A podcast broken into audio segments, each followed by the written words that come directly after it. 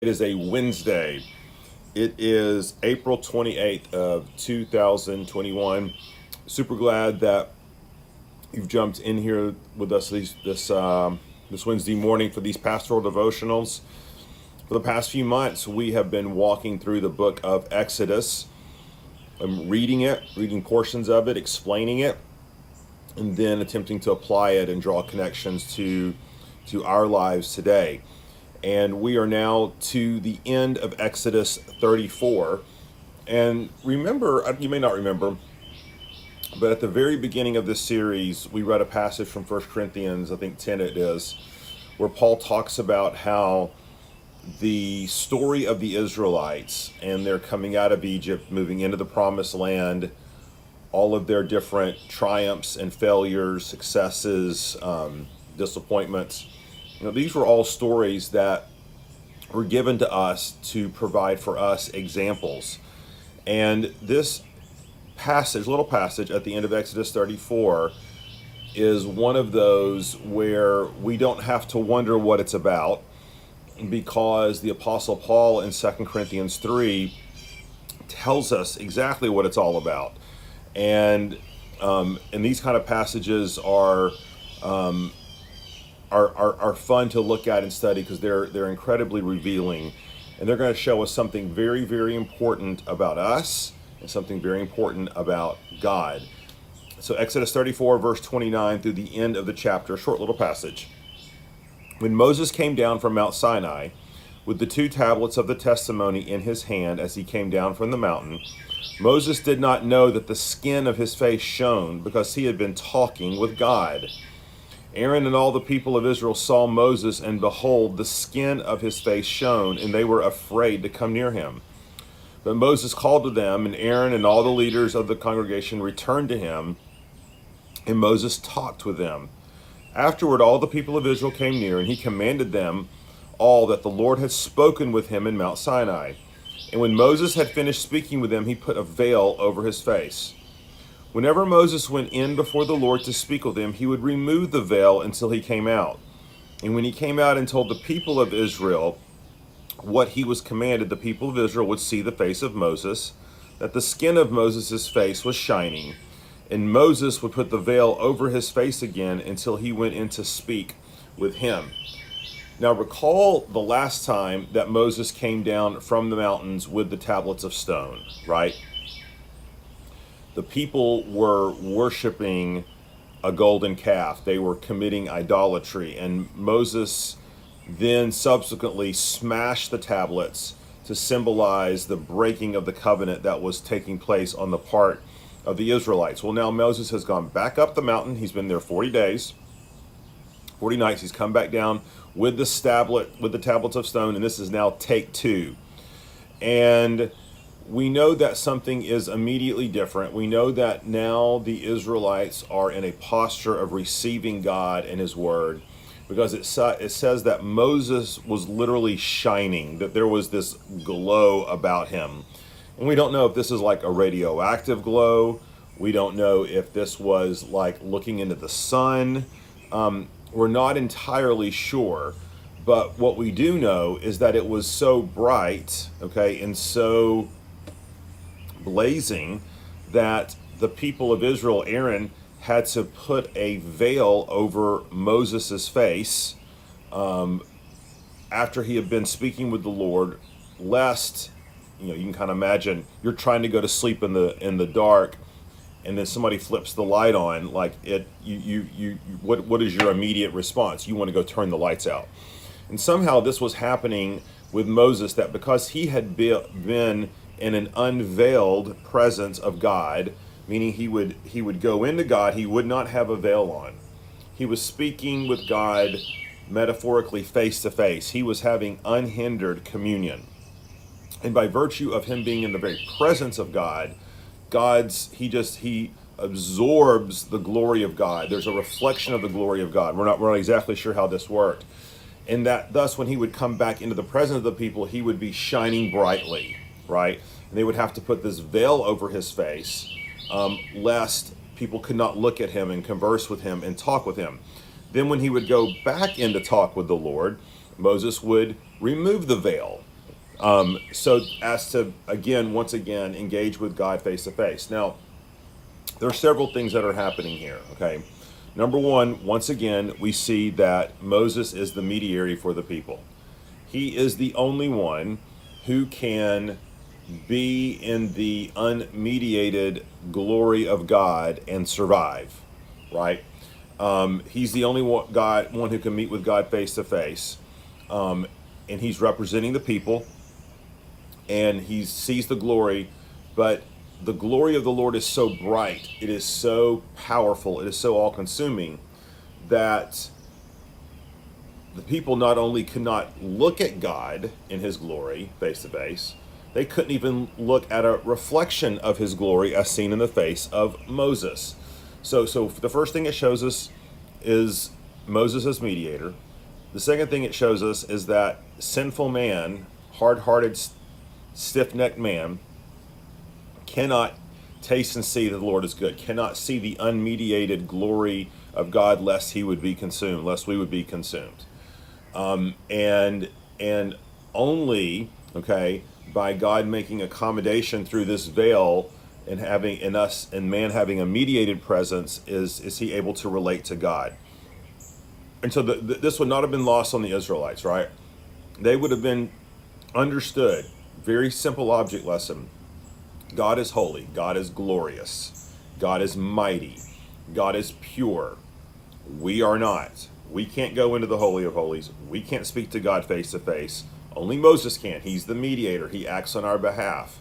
And the glory of the Lord is so powerful, it is so all consuming that not only can we not look upon that, we can't even look upon a reflection of the glory, a shadow of the glory.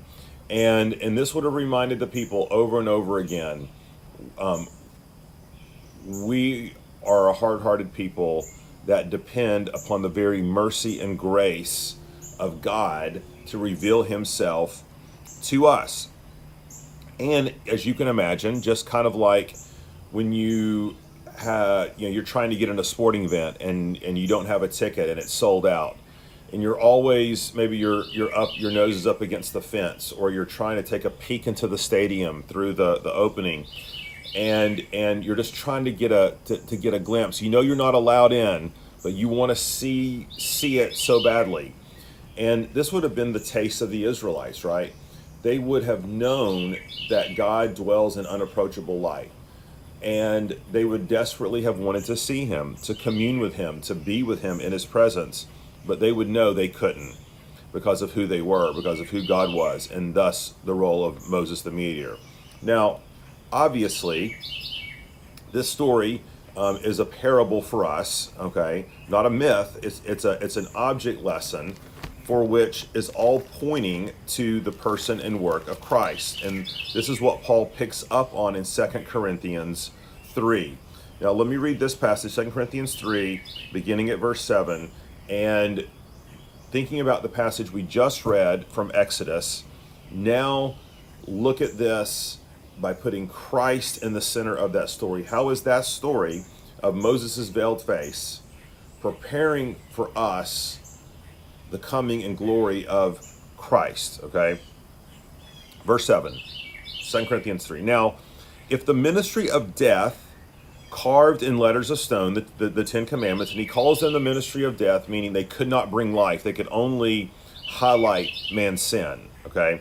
Now, if the ministry of death, carved in letters on stone, came with such glory that the Israelites could not gaze at Moses' face because of his glory, which was being brought to an end, will not the ministry of the Spirit have even more glory? Or if there was glory in the ministry of condemnation, the ministry of righteousness must far exceed it in glory. Indeed, in this case, what once had glory had come to have no glory at all, because of the glory that surpasses it. For if what was being brought to an end came with glory, much more will what is permanent have glory. So, in other words, nothing wrong with the Ten Commandments, nothing wrong with this scenario in the Old Testament. Uh, it was full of glory, but now something far superior to it has replaced it. Okay, the new covenant. Let's read about that. Verse 12. Since we have such a hope, we are very bold, not like Moses, who would put a veil over his face so that the Israelites might not gaze at the outcome of what was being brought to an end. But their minds were hardened. For to this day, when they read the Old Covenant, that same veil remains unlifted, because only through Christ is it taken away. Yes, to this day, whenever Moses is read, a veil lies over their hearts. But when one turns to the Lord, the veil is removed. Now, the Lord is the Spirit and where the Spirit of the Lord is, there is freedom. And we all, with unveiled face, beholding the glory of God, are being transformed into the same image from one degree of glory to another. For this comes from the Lord, who is the Spirit. So, Paul's saying the law, the Old Testament law, the Old Covenant, it it could not bring life, right? It could only expose sin. It could only expose death. Nothing wrong with the old covenant in and of itself. The problem was us. We could not behold the glory of God. We needed a mediator. That was Moses. Now, amazingly, Paul says, we no longer need a veil. Okay? No longer does Moses need a veil to shield the glory of God from us. We don't need a veil meaning Christ has lifted the veil. Um, Christ is the mediator, right? Um, and through Jesus, we can now see God face to face. We can see the glory of God. Not only are we able to see a reflection of the glory of God, okay? So imagine not only can we look at Moses without his veil and not be consumed, but now we can look at the Lord himself through Jesus Christ and have nothing that hinders our fellowship with Him. Um, he has he ha- he has removed this veil. We no longer have to have a human mediator. Now Jesus is the mediator himself. He is the spirit. He has given us life in our hearts. And now this is why we can boldly approach the throne of grace. This is now why we um, do not have to suffer shame and condemnation in the presence of God. God is still an all consuming fire. God is still holy. God is still pure. And if we were to walk into his presence unmediated, we'd be consumed. We'd be toast. But we do have a mediator, a better mediator, a permanent mediator. That's Jesus. And because of him, there is no longer a veil that obscures the glory of God between us and him. Now there is freedom through the Spirit to boldly approach. Now he does say, to this day, um, when the Jewish people read from the Old Covenant, that same veil remains over their hearts. In other words, they're they're worshiping the true God, but they're not worshiping Him through the true mediator, Jesus Christ. Their their hearts are hardened. The veil is over their eyes and their ears. Um, the glory of God is veiled to them, and it is only lifted through Jesus Christ. This is why we have the ministry of life, the ministry of the Spirit. It's far superior. It's a new covenant. It's not one written on stones, it's one that's written on our hearts. And so, this is a pretty clear way of how we can read the Old Testament and see Jesus right at the center. Okay, so, Christian, um, remember that Jesus' posture to you, if you are in Christ, trusting in Him, is to receive you, is to love you, is to pour out mercy and grace because He knows how messed up you are, and I am, and sinful we are, and that we cannot enter His holiness, okay, apart from the righteousness of Christ given to us. And so, uh, what a great passage from Exodus and Second Corinthians to remind us of the precious truths of the gospel. Okay, that's it for this morning. We'll be back at it tomorrow as we come down the home stretch um, through our study of the book of Exodus, Exodus 35, tomorrow morning. Uh, same time, same station. Let me pray. Lord, please remind us that yes, we need a mediator but, and yes, there's only one way between us and you, and that's Jesus Christ. But Lord, let us live in that. Let us let us glory in that. Let us rejoice in that we can see you uh, with no veil, behold your glory, um, because of Jesus, uh, Jesus, his death, his righteousness given to us. In your name we pray. Amen. Thanks, everybody. See you tomorrow.